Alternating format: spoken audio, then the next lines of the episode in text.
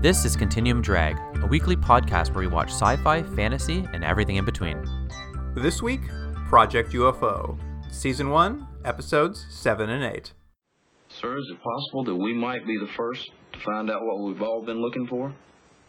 Positive physical evidence? You want to know the truth? Yes, sir. I don't know. Welcome to Continuum Drag, the podcast that knows better than to believe some no-good teens. I'm Luke, here with my co-host Jordan. What's real, Jordan? Time to take out Atmos at the Interplanetary Exchange. Hold on. Time to take out Atmos at the Interplanetary Exchange. There you go. You still can't say. Time to take out Atmos at the Interplanetary Exchange. Better? Every time? I would have said interplanetary, but yeah, what did I say? Interplanetary. I thought you were saying interplanetary. Interplanetary. No, time to take out Atmos, which is, as we'll find out, in alien currency at the Interplanetary Exchange, which is like just an exchange bank, you know, like Mars or something. Maybe it's the Zoom that's giving it to me, but you sound like a Venetian when you try to say it. Oh, like one of those people? Interplanetary. Well, Jordan, we're back with more Project UFO. We're back. We're excited. I'm excited. I got a tea in my hand. And I thought before we got started, we would talk a little bit about the people who created Project UFO. Exciting. Have you looked into them at all? Not really. Well, originally when we first started, I looked up the showrunner and was like, I don't think I've recognized anything that he's made. Well, it was created by Jack Webb and Harold Jack Bloom. Mm-hmm. And Jack Webb is someone I thought you might know, because this feels like a show that you would have watched as a child. But he was the star and creator of the influential police procedural Dragnet. Oh, Dragnet. You know, I never actually did watch Dragnet, only because I think it wasn't really in like a really active syndication when I was a kid. But I know of Dragnet. Well, he apparently was quite the prolific creator. He had quite a few shows that he created and like worked on via his company post Dragnet. And this actually was the second last one he would do before his death into the early 80s. What else did he do? I don't have any of that here. Dragnet's the only one that matters. Dragnet's the big one. I mean, you already got Dragnet and you have Project UFO. He also did Planet UFO. I think there was a show called The DA. There's a lot of cop shows, basically, and a few medical ones. I think the one was called Emergency! I like that. I like the exclamation mark. And the co-creator of it, Harold Jack Bloom, was like, you know, a real classic TV journeyman writer. Did a lot of TV writing. Seemed to have worked with Jack Webb's company a lot. Actually, they seem to have done a bunch of shows together. So I think they were probably pretty tight business wise. But one thing of note though is he was nominated for an Oscar for the screenplay for the 1953 film The Naked Spur. Well, obviously a Western. I'm not familiar with it, though. Oh, I think you might enjoy it. I looked at it, and it looked like it would be right up your alley. Who stars in it? Gregory Peck. I don't know. I think it is Gregory Peck. Oh, what a guess if that was true. Honestly, I was trying to think of the name, and I was like, who was it? It was someone big, but no, it's probably... It's probably what's his face, James. My brain's freezing. Jordan, it was Jimmy Stewart and Janet Leigh. Jimmy Stewart, that'd be my second guess. Yeah, that's who I thought originally it was, but I couldn't remember his name. Yeah, Jimmy Stewart. He did a lot of westerns. Yeah, I mean, it seems like that must be nominated for an Oscar. It must be a pretty good movie. Well, not must be, but I bet you it was all right. Probably there's a lot of movies that better than most of that year. Yeah, better than most. Yeah. Anyway, some other notable writers and directors that were on the show. I just went through sort of the list of people who had worked on the show, and it wasn't a lot of notability, obviously, but there's a few people here. Some of them just to us, like Dennis Donnelly, who directed an episode of Super Train, A Very Formal Heist. Look there! Oh, A Very Formal Heist. Yeah, yeah. We didn't watch that one, but if someone wants to donate to charity, we will. I bet it had someone from MASH in it. Oh, almost definitely. I think that might be the one that maybe Klinger's in. Oh, nice. Yeah, let's watch that. Just give $50 to one of the charities, everybody. And we get to watch Klinger on a train. There's Sigmund Newfield Jr., who directed 2 episodes of Galactica 1980. Okay, yeah. I do like that these all shows sort of like just start blending to each other. You know, it's like the same people just work on all these shows. Yeah, he did The Night the Cylon Landed. Oh, is that near the end? Yeah. Or is that the one where they go to the party with the meatballs? That was the one with the meatball party. Right, yeah. And, of course, Super Scouts Part 2. Oh, of course. Oh, who could forget? There was a writer named George F. Slavin who he directed he wrote an original Star Trek episode, The Mark of Gideon. I don't remember which one that was. Me neither. Yeah, my original Star Trek knowledge isn't what it once was. Well, what about this guy, Larry Alexander, who wrote the Super Train episode, Superstar? Was that the one with the woman who was actually a princess and the guy fell in love with her? Is that one? No, it was the one about the producer who had the mob after him because he owed them money, so he had to go talk to his ex-wife to star in his movie. Oh, that show wasn't very good. And the last notable writer was Robert C. Dennis, who wrote 4 episodes of the 60s Batman show. Oh, that must have really hurt. You think it hurt? Well, you got to come up with his puns and things all the time. It seems like it'd be a treat. Yeah, maybe. Yeah. I'd have worked on Batman. You could think of some bad gadgets, couldn't you? Yeah, of course. Why not? I mean, once they went like shark repellent, you can do anything. You can only think of gritty Batman ideas. That's right. All right. Well, that's it. That's all the little tidbits I have on the creators of the show. You know what? It sets the stage. Everyone's feeling it. They're dimming their lights, you know? Turning the volume up, and it's time to talk about Episode 7, Sighting of the Forest City Incident. Here's the IMDb summary for Season 1, Episode 7, Sighting 4007, the Forest City Incident. Sighting 4007? Yeah, they all start with sightings. Oh, yeah. I just said, all mine said was Sighting the Forest City Incident. I realized there was numbers in there, too. This is the 4,000th sighting they've seen? 4,007th. Wow. For some reason, the series starts at number 4,000 and just keeps going up incrementally from there. They were just getting their legs the first 4,000. There'll be a prequel with those original 4,000. All right, here's the summary, Jordan. A group of teenagers believe they saw a UFO while they are parking in the wilderness. Yeah, okay, that tells you almost nothing, but it tells you what the opening scene is. Yeah, I mean, as per usual, we get a cold open, couple UFO encounters. One is that a guy has another classic fire in the sky encounter where a bright light flies over his car and it shakes it. Yeah, and it like Jurassic Parks his coffee a little bit. And it makes a lot of noise, though. Not the coffee. The UFO seems to make a lot of noise. Yeah, they're noisy. These UFOs are pretty noisy. Yeah, agreed. And the other encounter is with some teens who have gone to Makeout Point and happen to see a UFO landing. I believe they describe it as an upside-down teacup and saucer. Mm-hmm. Now, let me ask you this. They're going all to, like, make out, but there's 2 different couples. Have you ever been in a car with another couple to go make out? Yeah, you don't have your own car, so you got to go make out in the backseat of your friend's car. Yeah, I've never had that. Still time? I guess that's true. There's still time. I think I'd rather just be in my own car.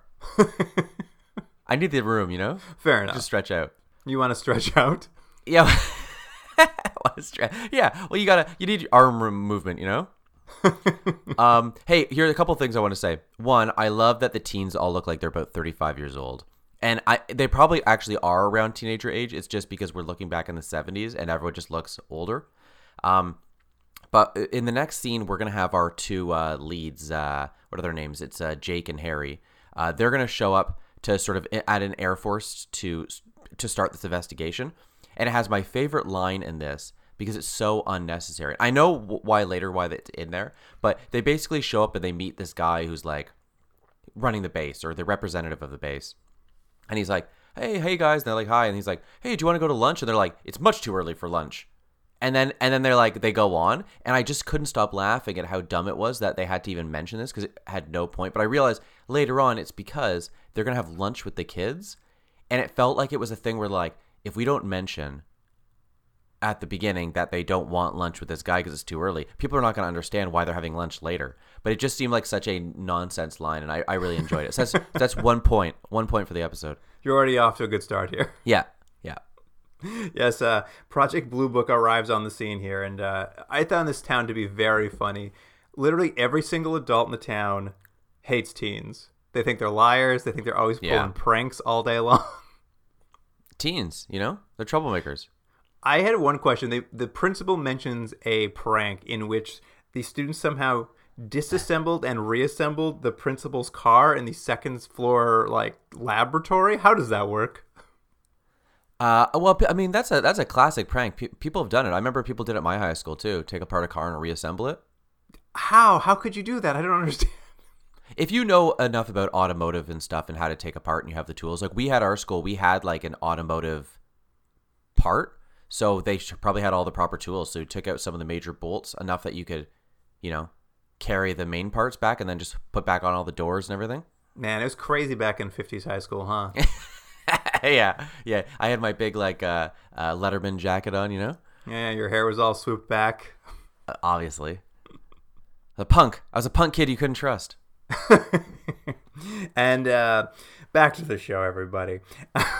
We'll get through it. Project Blue Book, however, you know, all the adults are like, they're lying, clearly they're teens, and they're just like, well, we're impartial investigators, we're going to find out what's really happening. And they get the teens, they get like a whole flashback explaining what happened, which we won't get back into. It's just UFO landed, blah, blah, blah. Yeah, it's like they see the UFO, the guys go off themselves to see a little bit more.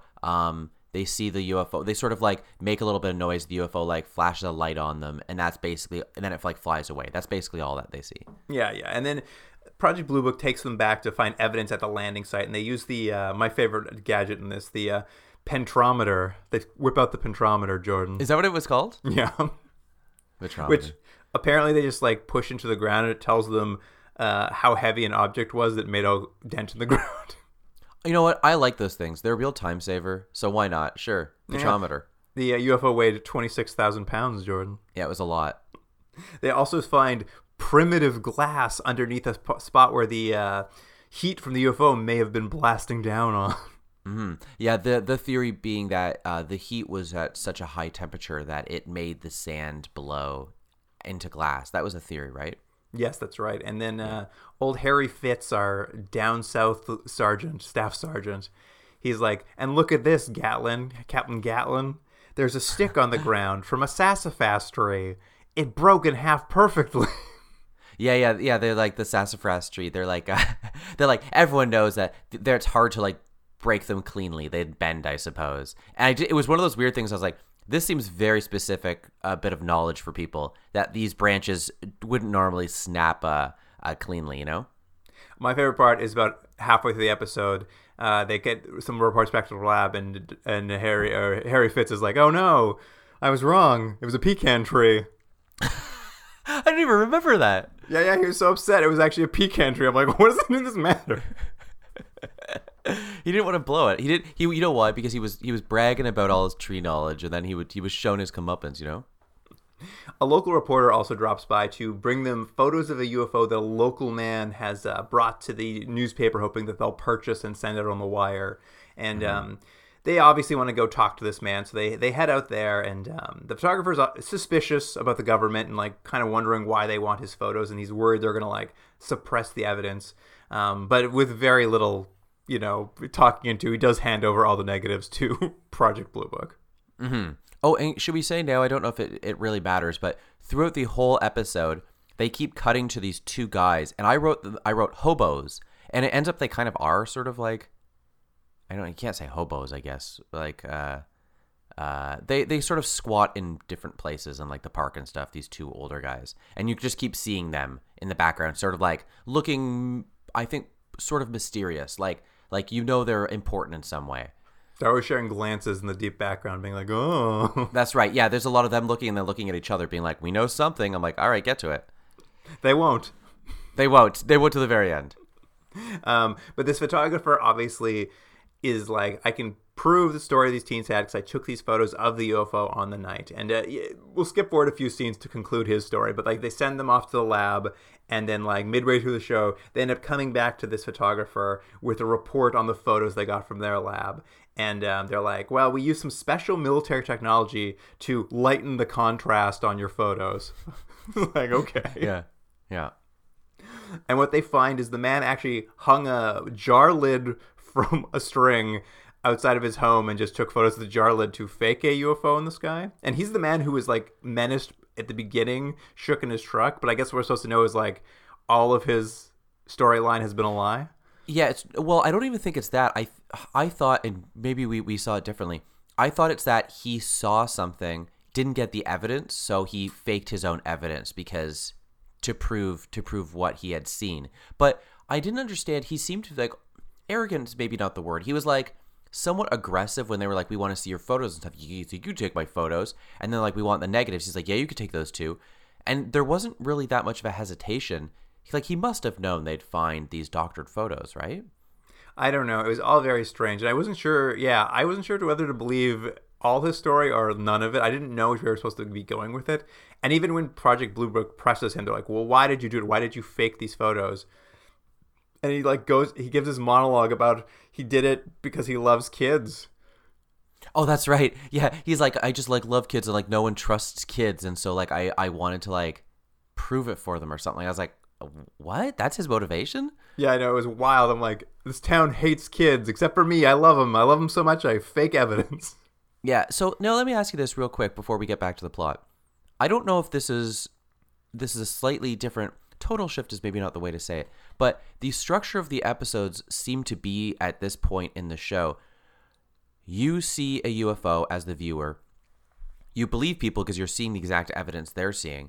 Then the episode sort of, like, breaks it down to sort of prove that the UFOs maybe didn't happen, but we never actually see evidence of it not happening. We see evidence that sort of at least gives some sort of adds evidence that maybe it didn't happen.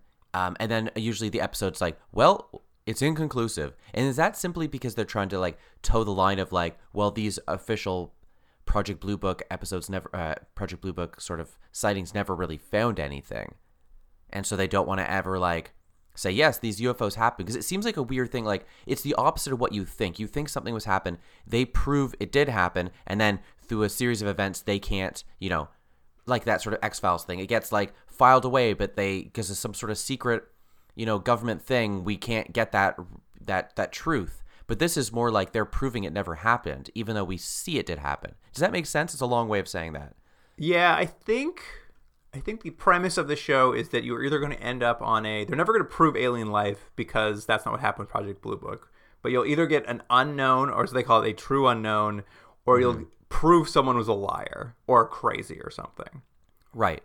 But it's weird because even in this, someone like this guy, this photographer, we see him seeing a UFO, but then we see that he faked evidence. So you're like, well, what am I seeing here? I think you're supposed to think that earlier thing is just the lies he told later.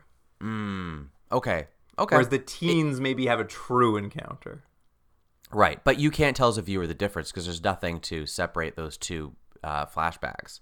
That's true. All you get is that, you know, this man faked it and eventually says he faked all his photos. And so I guess maybe you're just supposed to assume he's a liar. Always a liar. Right. All right. Well, there we are. Anyway, Jordan, back to the lying teens. Yeah. The mayor is putting a lot of pressure on the local police department to make some arrests, some teenage arrests. I didn't understand this at all. Like, we're going to go to, like, court and stuff. Yeah, the mayor wants someone punished for all these teen pranks, and we, like, hard cut to these teens getting, like, read the riot act by a judge and getting handed down a sentence for their, like, lying about seeing a UFO, which I believe their sentence was 4 weeks of cleanup work and a $15 fine. Yeah, and that was funny because the oddness aside of them going to court for, let's be clear, they haven't done a prank. All they've done is said they saw something. That's not a prank. And that hasn't hurt anybody or put anyone out in any way other than literally the few minutes it took to listen to their story. So how you can get fined, even something as little as $15, is beyond me in this sort of, like, a footloose town they live in here. Well, but, I mean, there's not even lawyers. They don't even have lawyers. There's a real kangaroo court these teens have wandered into. It's the same sort of court like last episode where the father-in-law just comes in the jury and just makes a big speech. It's the same sort of court. But yeah, so... It's funny because the fine is also so low. Like, even in 1979 dollars, $15 is not that much. So, but I like that. So basically, they get like read the riot act. They're like, you guys are really wasting everyone's time. We're tired of you teens. And then one of the guys, I guess, is it Jake? Gatlin. Gatlin? Yeah, Jake. He comes up and he's basically like, let me make a statement. I want to let me kind of disprove that they've done anything wrong. Give me 48 hours. Give me 48 hours and I'll prove something. And the judge is like, yeah, I'll allow it. Sure, why not? Yeah, he's like, this is not a real court anyway, so yeah, 48 hours, sure. I like that he gets that 48 hours, and as the Project Blue Book boys like leave the courtroom, the local high school science club stops them and says, hey, can we volunteer to help you investigate the sightings? And they're like, what? No, you're teenagers. What are you talking about? And they're like, oh, okay. I was also like, what is happening? I love those scenes. And I don't know if it's just because they need it to be a certain certain length of the episode. But it's the same thing with like the lunch conversation. I'm like, why is this in the show? They want to show that the teens believe the other teens. And the teens believe them, yeah. Anyway, a few scenes go by where like the reports from the lab start rolling in about their earlier stuff, and most of the evidence they got is pretty inconclusive. I think one point they're just like, we found out there used to be a glass factory on that spot, so maybe that's why there was glass on the ground. I was like, okay. Yeah, it's like they basically go through, and it's not so much that they prove it's a hoax, but they give enough, they sort of find enough evidence to make things ambiguous.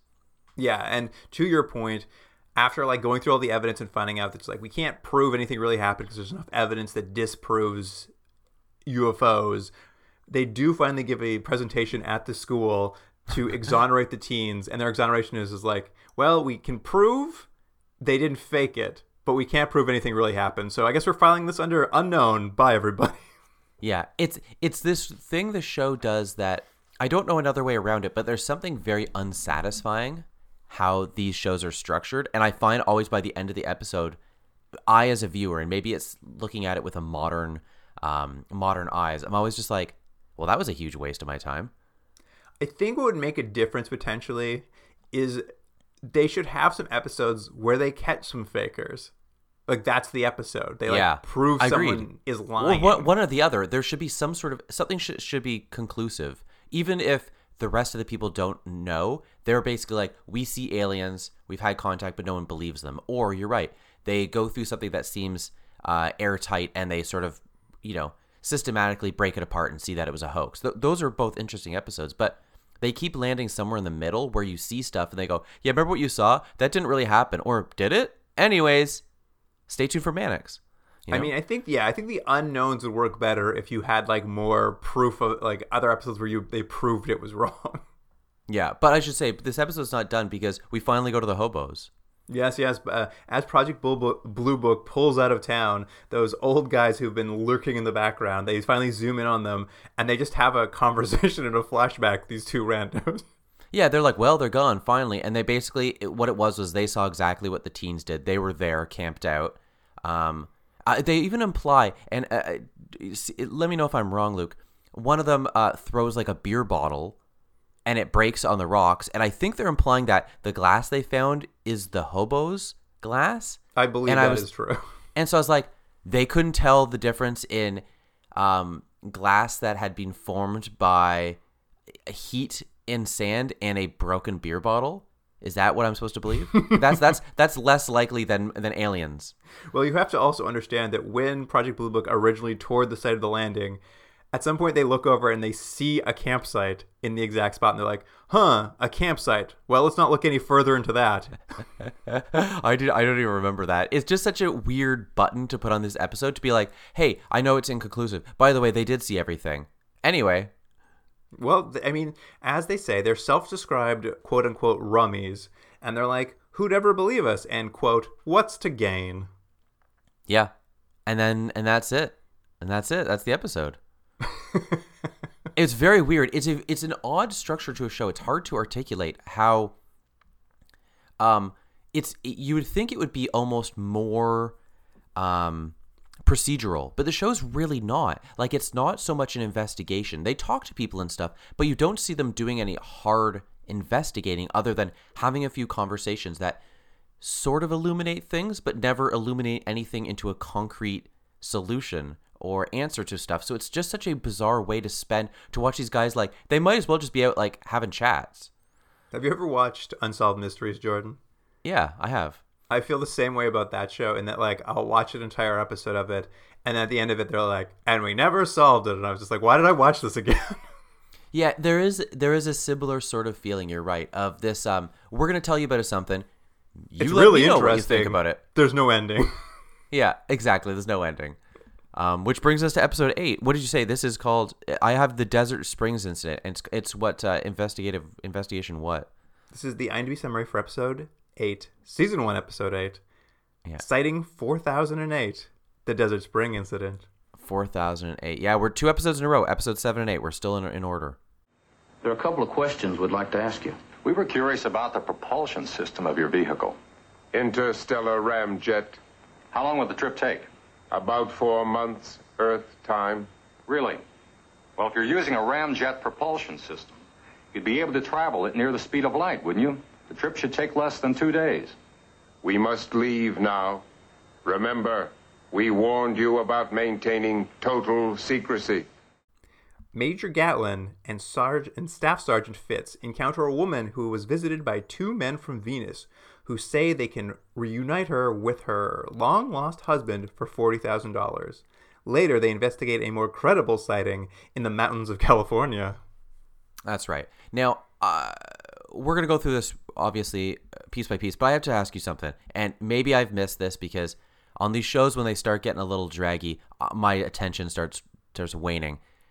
We're going to meet, let's say they're aliens. We're going to meet aliens at this point. Let's just for the sake of this conversation. Does this show ever explain who these dudes are and why they're doing this? Yeah, didn't they?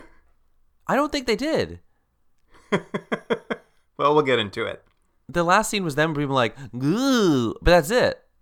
Well, we start off with 2 UFO encounters, per usual, in the cold open. Yeah, woman walking her dog. Yeah, an older woman walking her dogs at night. A big cigar-shaped UFO comes down. I wrote the exact same thing. It looked just like a cigar. And I've said this before. I do really like that every single episode of this show, the people and the art team working on this went to the trouble of designing a very different-looking UFO. I'm assuming, because these are based on real cases, they've the person who has seen these things has described it in a different way. So instead of doing your classic flying saucer, every episode they look a little different. I like that. It makes for it just there's something a little more interesting about it. Yeah, and the cigar comes down and it boils the lake she's walking by. That's right. And they don't explain why. I don't know if it was supposed to be sucking in water or it's just doing some sort of experiment. But yeah, like flies down and like goes into the water and boils it. It shoots a little laser down that looks like a straw, and then it seems to suck the water up for a second and starts blowing it back in and making bubbles for fun. Yeah, why not? Aliens. And then the other encounter in the cold open is a UFO encounter at a bar on the top of the Matterhorn. And it's like a ski lodge, right? At first I thought it was kind of a bar, but it's sort of like a chalet at a ski lodge, right? Yeah, apparently you can take a gondola up to the top of the Matterhorn. There's a restaurant and a bar up there in which you can spend your evening. And as we'll come to learn, a screenwriter, his agent, and the 2 assistants who work for the agent, who, like, they're being sexually harassed at the office, right? Those 2. Yeah, that's right. It's very weird, this relationships that's happening in this. But they've gone up there. They've been driving back from somewhere else, and they're like, hey, we've never been to the top of the Matterhorn. Let's all go up there for dinner. And then once they had dinner, they're like, let's all stay up here and get absolutely wasted drunk before we drive home. And they're like, great. Yeah. Sounds like a great idea. It's a different time, Luke. It's the 70s. Don't worry about it.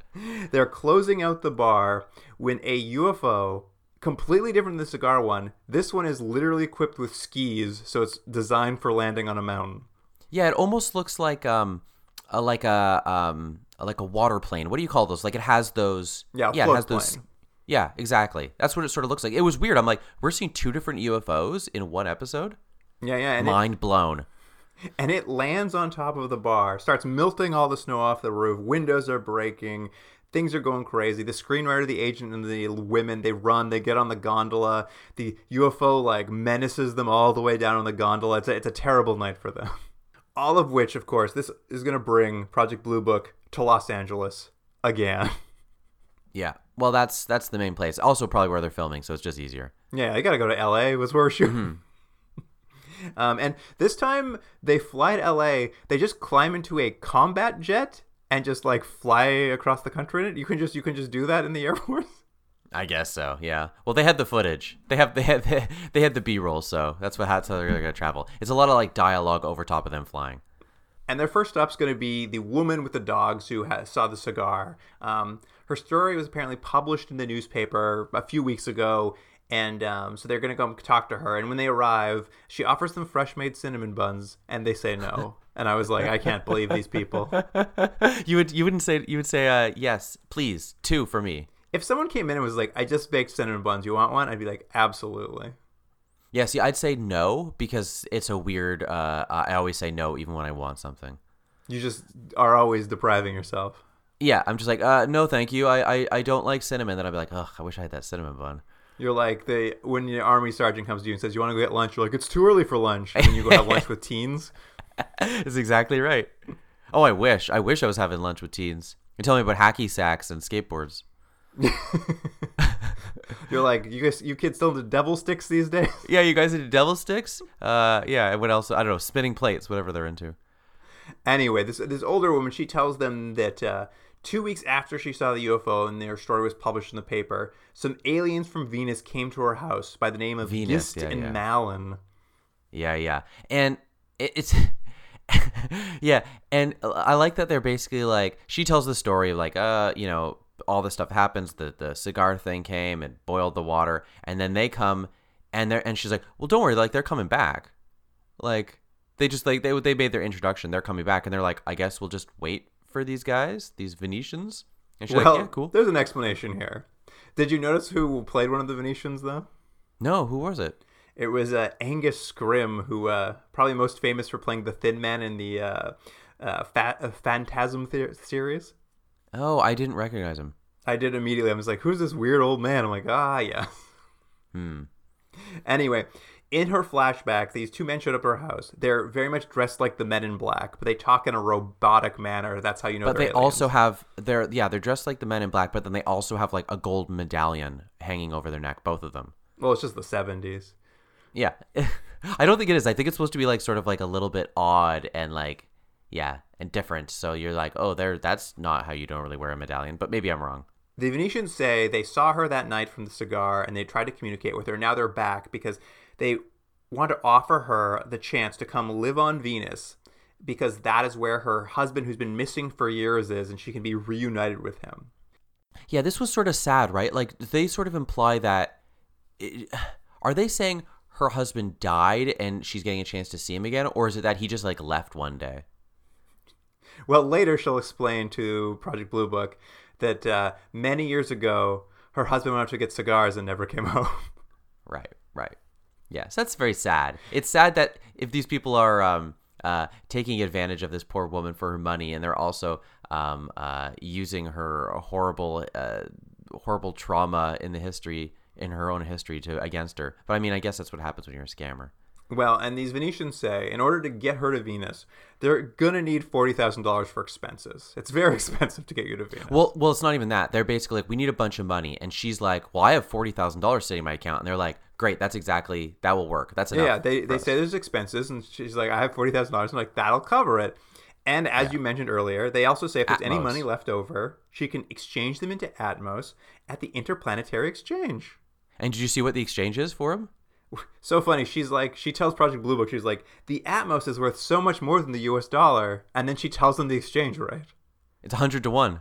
Yeah, it's 100 Atmos to 1 US dollar. It seems like the Atmos is pretty bad. Yeah, I know. That's what I thought. Is the exact same thing. So I was like, no, this is a bad. Don't convert to Atmos. You're going to lose a lot of money. Maybe Atmos is different though. Maybe it's like in Korea and 1,000 Atmos is like worth $1. Maybe. We don't really get into too much into the currencies of Atmos. At any rate, she's very excited to be reunited with her husband. She's already emptied her bank accounts getting ready for it. And it just so happens the Venetians are scheduled to come back tomorrow to pick up the money. So obviously Project Blue Book's like, hey, what if we came back tomorrow and met these aliens? And of course the woman's like, well, the alien said not to tell anybody and not to invite anyone over. But since you're from the Air Force, you probably would love to see their space machine. So sure, why not? Come over tomorrow. Yeah, I like that. And they're like, yes, space machine. We'll be back tomorrow. Yeah. They're like, more cinnamon buns, please. Anyway, we cut to the next day. The Venetians come by to pick up the cash. Sunglasses on, talking like robots. The boys from Project Blue... Yeah, did we talk about how robotic they spoke? They do like the thing, like if you're a kid being an alien, like, we are from Venus. We need your Atmos dollars. Like, that's how they talk. Yeah, that's how Venetians speak. It's hard learning English. This woman, she's so funny. She's such an unreliable narrator. I believe when we first meet her and she starts telling the story, she's just like, she tells the Project Blue Book guy, she's like, they were from Venus. And they're like, how do you know? She's like, I don't. I just had a feeling in my heart that they were from Venus. And they cut to the flashback. And the two guys are like, we are from Venus. I'm like, well, no, they told you. Anyway, none of that matters. They show up to get their $40,000. Project Blue Book steps out and kind of ambushes them and like... It's like those... remember that old show where the guys were always meeting the young girls for sex? What was that show called? What are you talking about? You know that show, that guy would always come out. It's like... It'd be like some... Like a pervert pedophile would be like meeting a young girl and then the young girl's not there and instead that guy's there. To Catch a Predator? Is that what it's called? It was like that, but with Venetians. I thought you were talking about an old show like Dragnet. No. I'm telling you, the show, they'd be like, how old did you think Cindy was? He's like, 16. Well, she told you she was 13. It's like that, but it's like, they said they were Venetians. Anyways. Yeah, I hear you. That's exactly what I'm saying. It's exactly the same. Yes, what you're saying is they pop out to ambush them. Yeah. What I was really impressed by is these two guys never break character. Right. They never stop talking like robots. They never try to run away. They just, like, keep going. So that's my point. But this is the last scene with them, right? Yeah. Like, Project Blue Book asks them how they got there, and they say, ramjet. And then Project Blue Book explains how that doesn't work, how a ramjet doesn't work that way. Yeah, and so the scene sort of ends with the two of them, like, looking at each other guiltily. But I'm like, but then that's it. And I was like, so... Well, that's not true, because Gatlin called his old buddy, who now works for LAPD's Bunko Squad, and he's there to arrest them. Yeah, they get arrested, but, like, they don't really explain how this all happened. Like, I guess you could put the pieces together as a viewer, be like, they read a newspaper report and tried to take advantage of this woman, but they never really explain that. You get it. I don't know. It seems like, it's just like, it seemed like such a weird thing to end, because you're right, because they never break character, so it's not like they're like, oh, shucks, you caught us. They're just like, no, we are aliens. I'm like, what? And then that was it. You never see them again. Well, you get that monologue by the old lady at the end. Do you? Yeah, where she says, she gives a big speech about how she may be gullible, but she's not stupid. And I'm like, no, you're stupid. Yeah, I don't know. I still think they're aliens. They never broke character, Jordan. They're going to take that all into court. Yeah.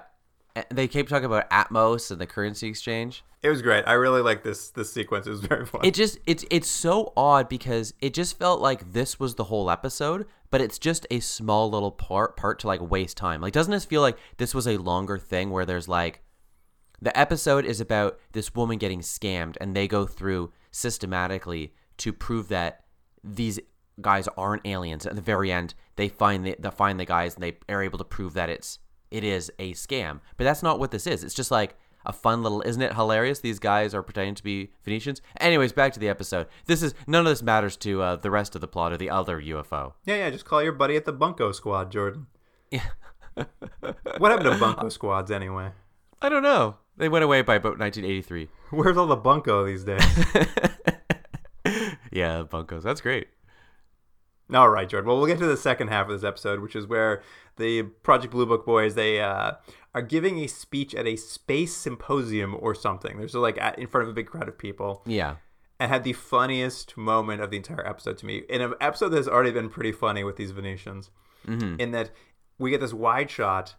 Major Gatlin is talking in front of this group of people. And he looks out there and he says, "You, sir, What's your question, young man? And then we cut, and an old man in a beard stands up and asks a question. And I was just like, what was happening? I don't remember that. He's just like, it's a wide shot, and he's just like, what's your question, young man? And then we cut to a close-up of the man asking the question. It's just like a 45-year-old man with the biggest beard I've ever seen. Yeah, the lights were dim. He couldn't tell. At any rate, this is the agent. He and the screenwriter have come to tell them about the UFO encounter they had, and they're basically invited to drop by his house the next day, and they're gonna get the two women they're sexually harassing at the office to come out and tell the story too. And they all kind of meet up and sort of tell the story of the time they were at the bar on the Matterhorn, and this weird alien came. Mm-hmm. Yeah. And of course, these guys are like, well, we take these stuff seriously. We're going to look into it. We're going to go up to the Matterhorn, try to talk to that bartender, see if we can get any more evidence, that kind of thing. And for some reason that makes no sense to me, the screenwriter's like, okay, well, I'll come with you up the Matterhorn, which is a bad idea, mostly because he's a terrible actor and we'd have to watch him stumble through another scene. It is funny. I've noticed in a few of these episodes, up to the point where we are now, a few of the actors, it's just like, have these people ever acted before? Is this just a friend of someone? Because there's some brutal actors in it. I remember I can't remember. I think it was someone's wife in one of the other episodes. But I was like, oh, she's terrible. And yeah, he's also not a good performer. I thought for sure they're just like, gotta get out of this scene as fast as we can with him. He's not holding it together. And they're like, let's come with us to the next scene too. I'm like, what? Why? He's like someone's brother or something. Anyway, the bartender reluctantly confirms the UFO encounter. He doesn't like it. He'll never admit to it again. But he's really cagey, right? He doesn't want to. He doesn't want to. He can't lose this job, Jordan. Yeah. There's sweet benefits at the Matterhorn. They look around. There's no real good evidence there, some scratched on the ground and some melted snow, but nothing very conclusive. But they find out there was another witness, the gondola operator. But after that night, he never came back to work. And they travel out to his house in L.A., and the landlord's just like, well, as soon as he came back from that night, he got on his bike, and he took off, and he moved out to Santa Barbara. And man, oh man, he fell off the wagon hard that night. Mm-hmm. Yeah, yeah. And of course, Major Gatlin and old Harry Fitz are like, well, let's head out to Santa Barbara. And we get a scene of them traveling down the highway on their way to Santa Barbara. And as they're driving, the most insane thing happens. Gatlin opens the newspaper, sees an article in the paper that says the agent and the screenwriter have told the press about their alien encounter. And Gatlin's like, stop this car. We're going back to L.A. And Fritz is like, but we're almost in Santa Barbara. He's like, no, back to L.A. Yeah, and just as a side thing, I do like, is they're going to approach these guys and find out, and they're like, yeah, we are writing a script. I was just like, how fast did this happen? That they were like, they say they have a story, and someone's like, deal, you're making a movie. I'm like, I get it's in the world of this episode. I was like, I don't think it's going to be this fast, guys. Dude, it's so fast that the story in the paper is that screenwriter agent saw alien. They turn back to LA, drive to the agent's office. He's not there. So they pick up a copy of the Variety of that day. That's right. And inside Variety is someone's highlighted an article in it that says they've already sold the screenplay to a studio. At which point they're like, go to the assistants, and they're like, tell us where they are right now. They find them at a studio. Yeah. They're just having lunch. And the screenwriter and the agent are just like, they're just so innocent. They're like, what do you mean? Why are you? Yeah, they're so blasé about it. Yeah, they're like, well, you said in Variety that we confirmed your sighting. They're like, well, you basically did. You didn't say it wasn't true. Yeah, that's the funny. That's what they're angry because they don't want Project Blue Book to be diminished in any way because this could be a hoax. But and then the whole thing is did they just say this? Are they just making this up for a story so they can get a movie made? Is what Project Blue Book starts thinking. Yeah, exactly. Yeah. And the agent and screenwriter are just like, we don't know. We thought you said it was real. Yeah, that's right. Anyway, so Gatlin and Fitz get back in their car, drive back to Santa Barbara. There was no other way you could do it, Luke. And I will say, they meet this gondola operator who is giving this role his all. It's actually a sad scene. This man has one scene, and he's way better than the screenwriter. It's this scene of a man who's fallen off the wagon after trying to get like sober for years and just like had this horrible encounter, and it's freaked him out so badly, and he can't get like he can't stay sober again now. And it's a very sad scene, but it doesn't really go anywhere. No, it's just basically like the trauma he has experienced by seeing this UFO. That's basically what it is. And he does essentially confirm their story, though, is right. It's like they're in the ship kind of lands on top of the what's it called, the Matterhorn.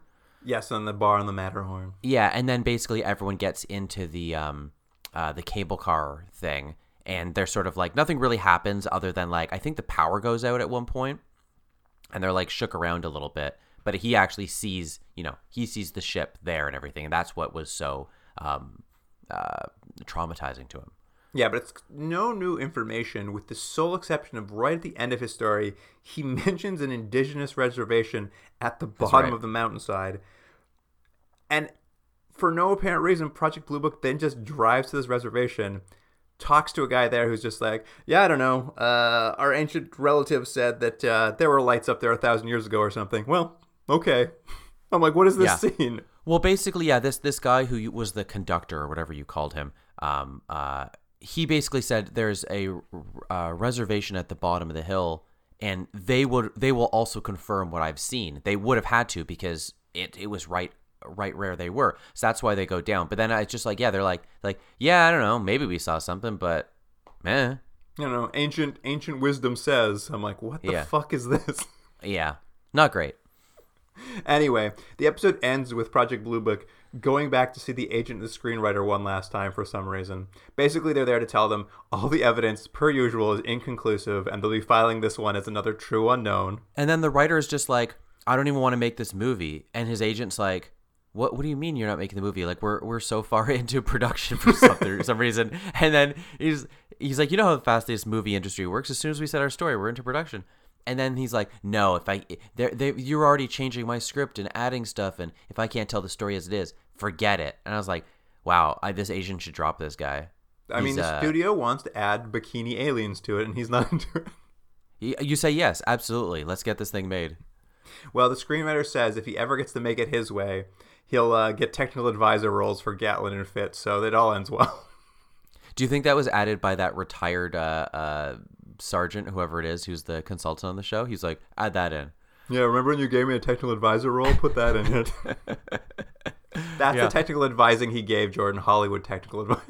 That's right. And so they go through at the end, and we're like, oh, the reason there was melted snow was because of this, and the reason the window broke was because of this. But at the end, they're all just like, it's all circumstantial. Another true unknown, Jordan. Another true unknown. And you're like, there you go. Episode done. All right, do you have any final notes on these episodes? No, but I do feel like because we're now 8 episodes into the show, I feel like it's hit its groove, for better or worse. Like, I think the show is what it is. Would you agree with me? Yeah, I mean, I think we watched 1, we watched 6, then we watched 7, and now 8, and I feel like it's definitely in its groove. I think, to its detriment, I think the second episode we watched of the show, where there was the husband and wife and her father, like. And the father-in-law kind of manipulating their lives, had more of a story, whereas these two felt more like the pilot, where they just kind of like look at evidence, debunk evidence, and there's no real characters involved. Yeah, it's interesting you say that, because that episode, I don't know which one that was, 2 or 6 something, that was my favorite episode of the show so far. It actually felt like we met characters, they had like real lives and real stories, and there was a point to it. A lot of these are just like, everyone are just chess pieces, but like not even particularly interesting chess pieces. Just teens, people who hate teens, and a couple of rummies. Yeah, they're all just like two-dimensional characters. It's like hobos, rummies, teens, the evil dean. It's just like, okay, sure. Well, Jordan, what do you want to rate Sighting 407, The Forest City Incident? Okay, because the show is, I feel like, not pulling its weight as much as I am as a viewer. I'm only going to give it a 5.5. It's starting to drop.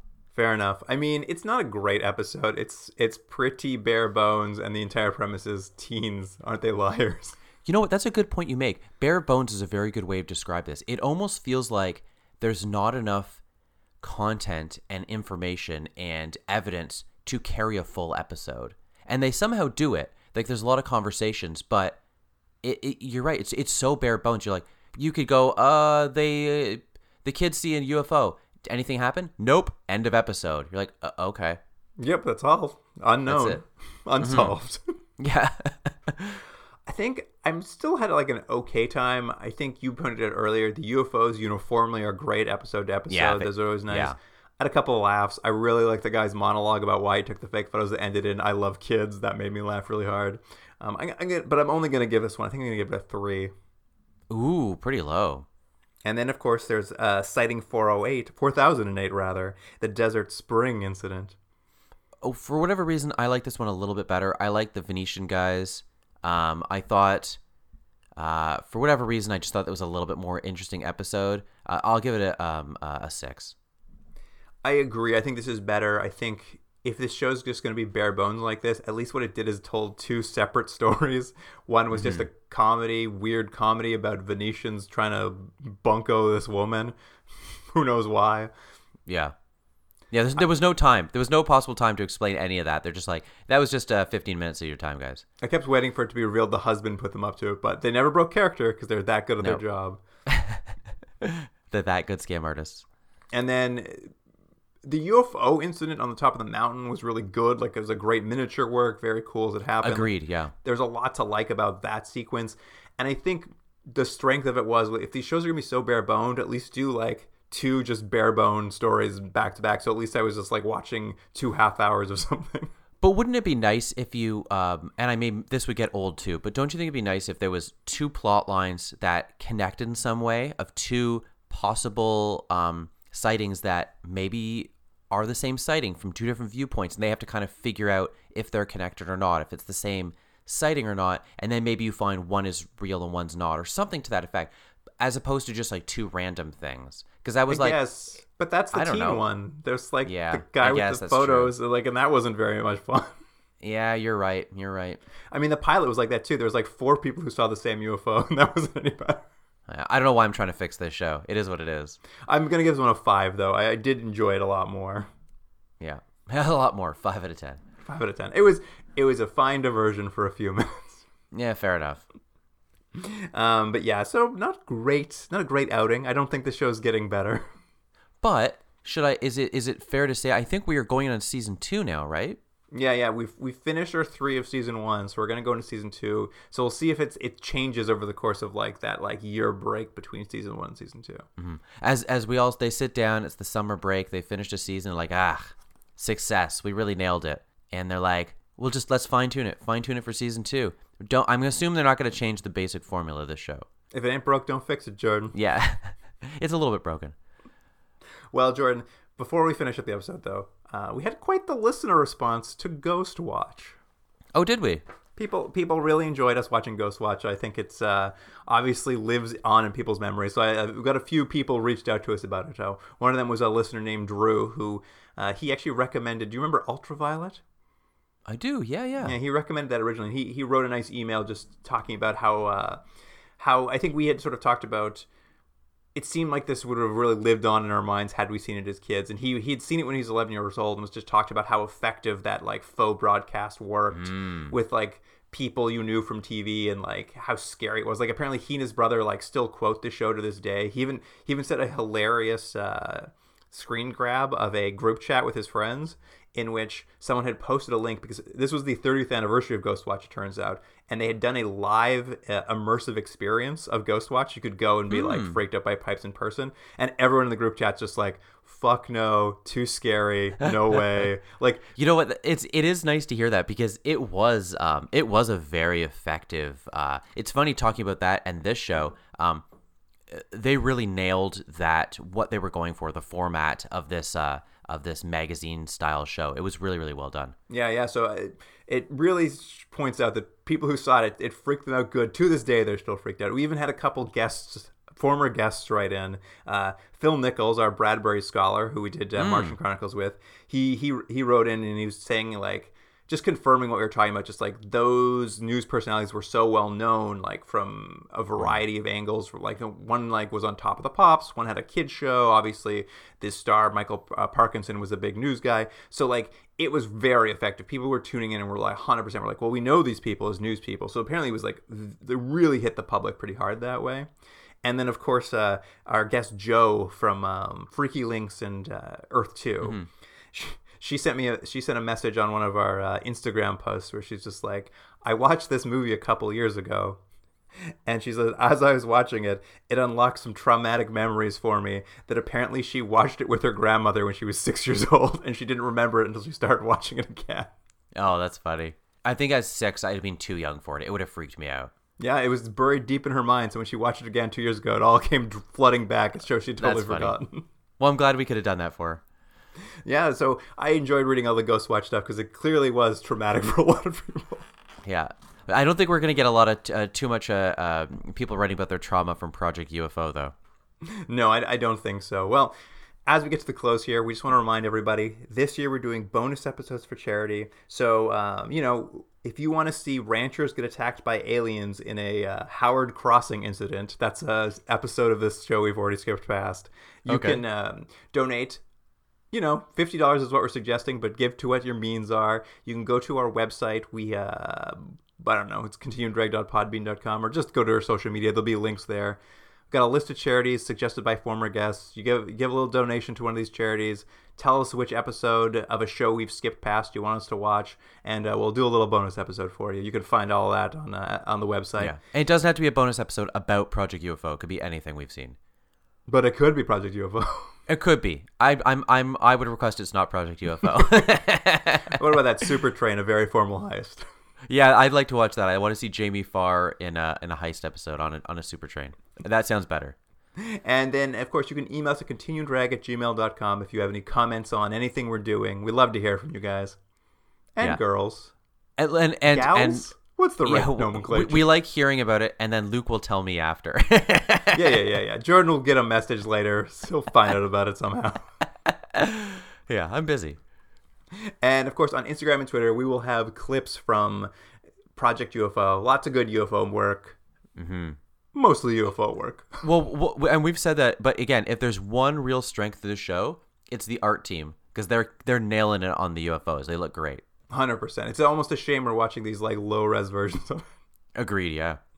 And you can find us at Continuum Drag on Instagram, Twitter, and Jordan. Because Instagram forced me to move over to a new platform to schedule our posts, we have a Facebook page now too. So you can find us on Facebook apparently. Hey, look at that.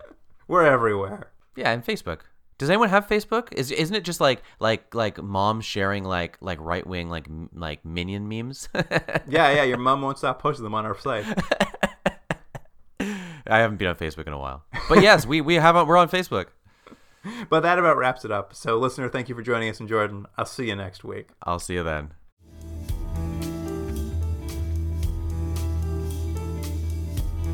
Continuum Drag is recorded in Toronto, Ontario and Seoul, South Korea. Theme music by James Rick Seidler. Produced by Jordan Delic and Luke Black. Special thanks to Aaron Yunes.